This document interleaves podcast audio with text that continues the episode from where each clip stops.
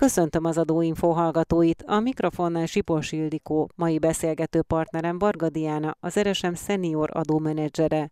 Témánk a cégek energiahatékonysági beruházásai, illetve az ehhez kapcsolódó kedvezmények.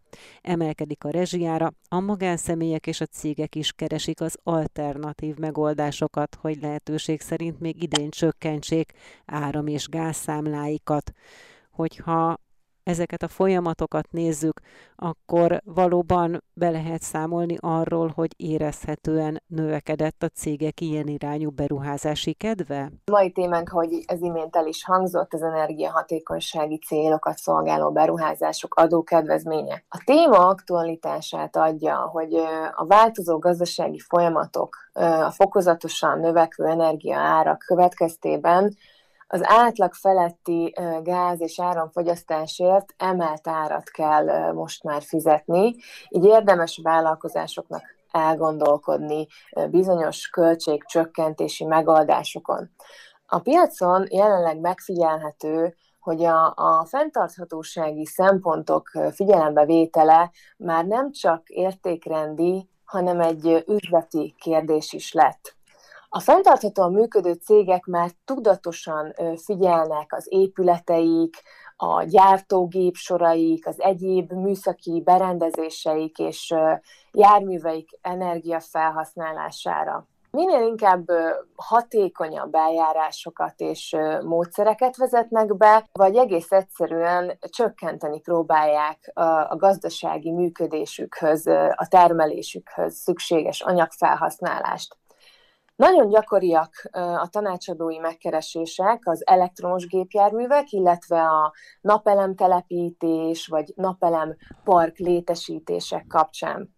Egyre többen használják ki a, a beruházásokkal kapcsolatos adókedvezményeket, jellemzően hűtés-fűtés, világítás, korszerűsítések kapcsán. Ugye nyilván talán a legegyszerűbb, hogyha valaki szeretné csökkenteni a kiadásait, vagy hát laikusként azt gondolom, hogy a legegyszerűbb, hogyha a gépjármű parkjánál hajt végre, hogyha van neki cserét, tehát elektromos autót vesz. Ez lehet a legegyszerűbb napelem parkot telepíteni, azért egy bonyolultabb dolog. Mindig az adott vállalkozás aktuális gazdasági tevékenységéhez, vagy az aktuális gazdasági tevékenysége, üzletmenete fogja azt eldönteni, hogy az adott társaság számára mi lesz a legkedvezőbb megoldás.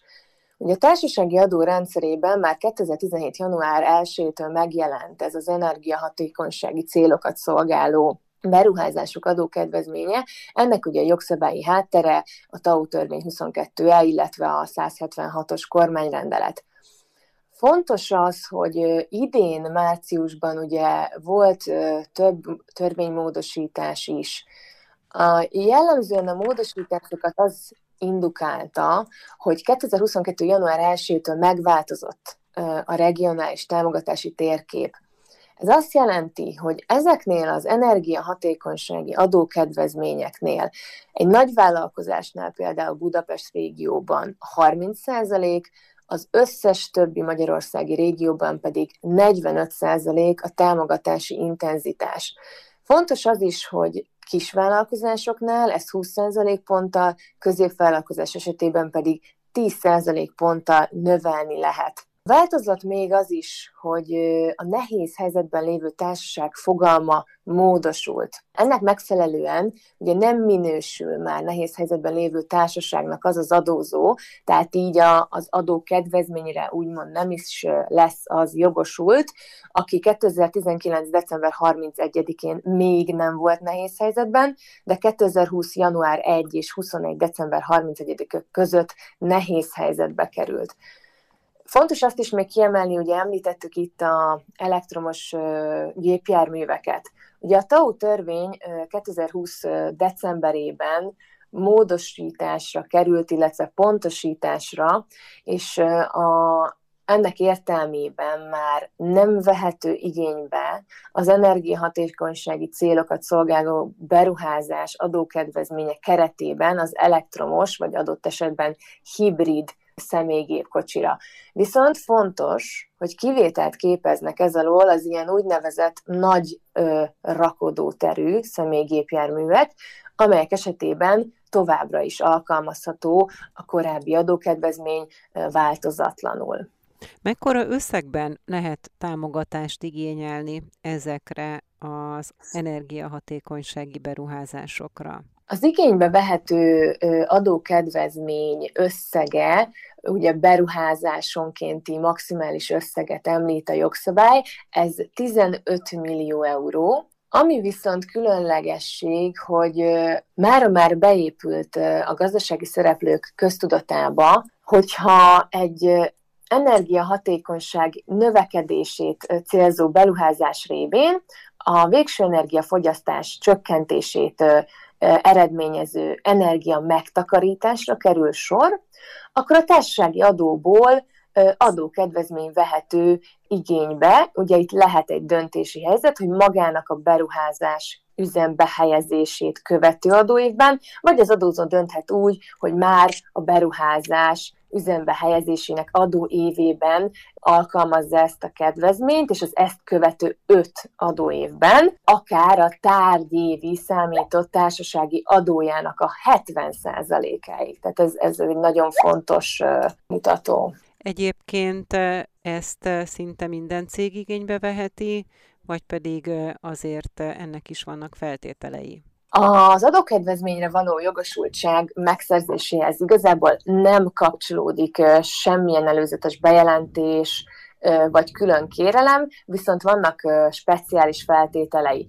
A gazdaság szereplői közül gyakorlatilag a kisvállalkozástól a nagyvállalkozáson át, ahogy ugye a, a régiós térképnél is említettem, minden vállalkozás érvényesítheti, amennyiben ugye a beruházáshoz ezeket a feltételeket teljesíti. Nézzük akkor azt meg, hogyha van egy cég, amelyik szeretne egy pár energiahatékonysági beruházást eszközölni, honnan érdemes elindulnia? Melyek legyenek azok az első lépések, amelyeket megtesz?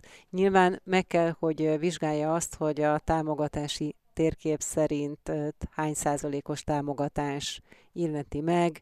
Nyilván ezt is tudja, hogy nehéz helyzetben lévő cége, avagy sem ezek az első kiindulási pontok? Így van, illetve mindenképp ugye a vállalkozásnál lévő pénzügyes, számviteli vagy adós kollégának ugye érdemes ezt ennek az adminisztrációs hátterét elkészítenie, amennyiben erre nincs kapacitás, vagy az adott társaságnál nincs kifejezetten ilyen szakértelemmel bíró kolléga, akkor mindenképpen érdemes külső szolgáltatót igénybe venni. Az egyik legfontosabb kulcskérdés, és akkor gyorsan menjünk végig, hogy mik ezek az adminisztrációs kötelezettségek, de a egyik legfontosabb talán ugye az elszámolható költségek köre. Itt ugye a, a kapcsolódó, ugye jellemzően tárgyi eszköz, immateriális jószágnak a, a teljes bekerülési értéke, vagy a, a bekerülési értékének egy része lesz az, ami elszámolható költségnek minősül.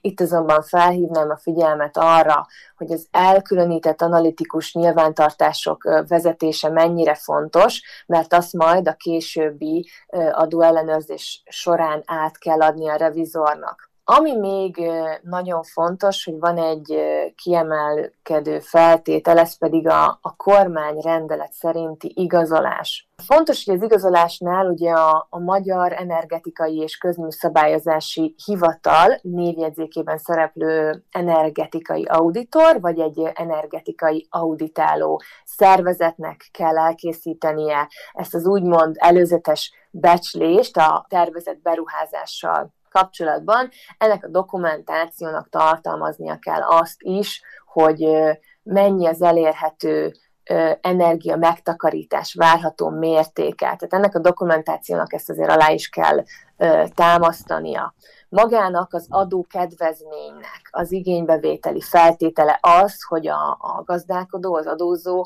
rendelkezzen ezzel a kormányrendelet szerinti igazolással. Ami még fontos, hogy a beruházás megkezdése előtt egy energetikai auditot kell készíteni az említett szaknévsorból egy adott auditálónak vagy szervezetnek. Ennek ugye két része van, a beruházás megkezdésének napját megelőző, valamint a beruházás üzembe helyezését követő, ez az úgynevezett elő- és utó audit, melyet ugye dokumentálni szükséges. Érdekességként még meg lehet azt jegyezni, hogy akár a fejlesztési adókedvezménnyel ellentétben ez a típusú adókedvezménynél nincsen a jogszabály által meghatározott minimum beruházási érték. Ez, ez azért fontos. És nem csak a beruházás, de ugye a felújítás is esetén járhat ez a kedvezmény, amennyiben ugye az energiahatékonysági célokat szolgál, és természetesen az adózó az üzembe helyezést követő legalább öt éven keresztül üzemelteti és használja ezt az adott eszköz, gyártósort, vagy bármit, ami ugye a tevékenységhez köthető. Szintén kiemelendő az, hogy az ilyen típusú beruházások vagy felújítások esetén a jogszabály nem határoz meg minimum határértéket az energia megtakarítás mértékére vonatkozóan sem. Ez jó hír, viszont azért elég sok adminisztrációval jár magának egy ilyen beruházásnak az elindítása is. Mennyire veszik nyakukba a cégek az ezzel járó adminisztrációt? Mi a tapasztalat? Azt látjuk, hogy sok esetben most már az utóbbi két évben megnövekedett ezen típusú adókedvezményeknek, a magának az igénybevételnek a, a száma egy egyszerű világítás, korszerűsítésnél, vagy tényleg egy, egy, egy fűtési, hőközelési rendszer, vagy egy, egy gyártósor csere, ahol ugye bizonyítható ez, a, ez az energia a felhasználásnak a, a, a csökkenése, és ez dokumentációban alátámasztható. Az elő- és utó auditokkal általában nem szokott probléma lenni, ezt az arra megfelelő szervezetek elkészítik, ezeket az adóhatóság jellemzően el szokta fogadni. Az igazolásoknál, amennyiben megtörténik a cégszerű aláírás, hitelesítések, itt sem szokott probléma lenni, viszont azt látjuk az adminisztrációban, hogy amit a, a, a könyvelő, vagy az adott esetben ö, ö, szakmai kolléga végez, itt, itt nem mindig ö, pontosak az analitikus nyilvántartások, nem kellőképpen veszik komolyan a cégek ezeknek a, a dokumentációit, főleg itt ugye az elszámolható költségek kapcsán. Hogyha az energiatakarékos beruházásokat nézzük, e-autó, napelemtelepítés, hőszigetelés, ablakcsere, fűtés, hűtés, korszerűsítés, melyik a leggyakrabban igénybe vett a cégeknél, illetve érezhető-e felfutás azt követően, hogy a rezsi szabályokat átalakították? Az utóbbi néhány hónapban megsokszorozódtak a, a napelemre vonatkozó beruházások, illetve azoknál a, a gépjárműveknél, ami ugye megfelel a, az SZIA törvényben ugye a nagy rakodóterű személygépjárműnek, ezeknek ugye a beszerzése, tehát az e-autók és gyakorlatilag a szolárparkok, ami, ami mostanában hát ezeknek a, a gazdasági helyzet változásainak hatására úgy megsokszorozódtak. Az elektromos autó esetében kedvezőbb az adózás, mint a normál benzines céges gépjármű esetében? Igen, természetesen, tehát ez már korábban is ismert volt, hogy gondoljunk csak ezekre a 100%-ban elektromos hajtású gépjárművekre, vagy akár ezekre a plug-in hibridekre, ami jellemzően nagyobb hatótávon belül tisztán elektromosan tud közlekedni. Itt mindenféle egyéb adó, legyen az regisztrációs adó, az általános gépre járműadó, vagy gondoljunk csak a parkolásra, ezek ugye mind-mind kedvezményesen vehetőek igénybe ezeknél a típusú zöldrendszámos gépjárműveknél. Hogyha megtörténik egy ilyen energiakorszerűsítési beruházás, részben már érintettük ugyan, de vegyük át még egyszer felsorolásszerűen is, hogy milyen feltételei lehetnek az adókedvezmények, a különböző adókedvezmények igénybevételének. Igen, tehát itt, ahogy kiemeltük, ez a legfontosabb ugye az elő és utóauditnak a dokumentációja, a rendelet szerinti igazolásnak a megléte, és a TAU törvény szerinti nyilvántartásoknak a pontos és elkülönített vezetése. Milyen buktatói lehetnek egyébként az igénybe vett kedvezményeknek, hogyha megkezdődik az adóhatósági ellenőrzés, hiszen ugye nyilván a NAV lefuttatja az erre vonatkozó kontrollt. Így van, tehát a releváns társasági adóbevallásoknak ugye speciális lapjain jelennek meg ezek az adatok. Itt azért elég sok mindent ki kell töltenie a gazdálkodó szervezetnek, amikor benyújtja az éves adóra vonatkozó bevallását. Ugye ezen adókedvezménynek az igénybevétele előtt fontos azért tisztában lenni azzal, hogy kötelező a jogszabály szerint tehát előírt az adóellenőrzés, ezt jellemzően jogkövetési vizsgálat keretében látja el a NAV, és az igénybevételt követő harmadik év végéig ez általában meg is történik. Tehát onnantól, hogy én végrehajtottam a beruházást, döntöttem, hogy a beruházás, üzembehelyezés adóévében, vagy a követő évben kezdem ezt az adókedvezményt érvényesíteni, ezt követően van ugye öt évem a teljes adókedvezmény kifutatására, de az első igénybevételt követő harmadik év végéig biztosan, hogy meg fog jelenni nálam az adóhivatal, és, és néhány kérdést fel fog tenni a beruházás kapcsán. Nagyon sok esetben az ellenőrzés során derül ki az, hogy a szükséges igazolások, nyilvántartások, az esetlegesen kapcsolódó kalkulációk hiányosak, és magához az igénybe vételhez szükséges dokumentáció nem áll teljes körülön rendelkezésre az adózó számára. Ilyenkor még azt szoktuk mondani, hogy érdemes azért megkeresni egy, egy, egy külső szolgáltatóst, jellemzően adószakértő igénybevételét is szoktuk javasolni már az eljárási folyamatokhoz is. Ami a legjellemzőbb volt az elmúlt néhány év során, és az adóhatóság ellenőrzési tapasztalata is ezt támasztja alá, hogy az energiahatékonysági beruházásokhoz kapcsolódó adókedvezmény esetében a legtöbb, vagy akár a legmagasabb összegű adó megállapítás az a jogosulatlan igénybevételek után következik be, és jellemzően a napelemes rendszerek kivitelezéséhez kapcsolódik. Ugye említettem korábban, hogy a, a legfőbb szabályokkal azért tisztában vannak a, a gazdaság szereplői, ugye az adózók, a költségeket illetően gyakran előfordul, hogy nem megfelelően értelmezik és kategorizálják az elszámolható és nem elszámolható költségeket. Ebből kifolyólag az adóhivatal tud megállapításokat tenni.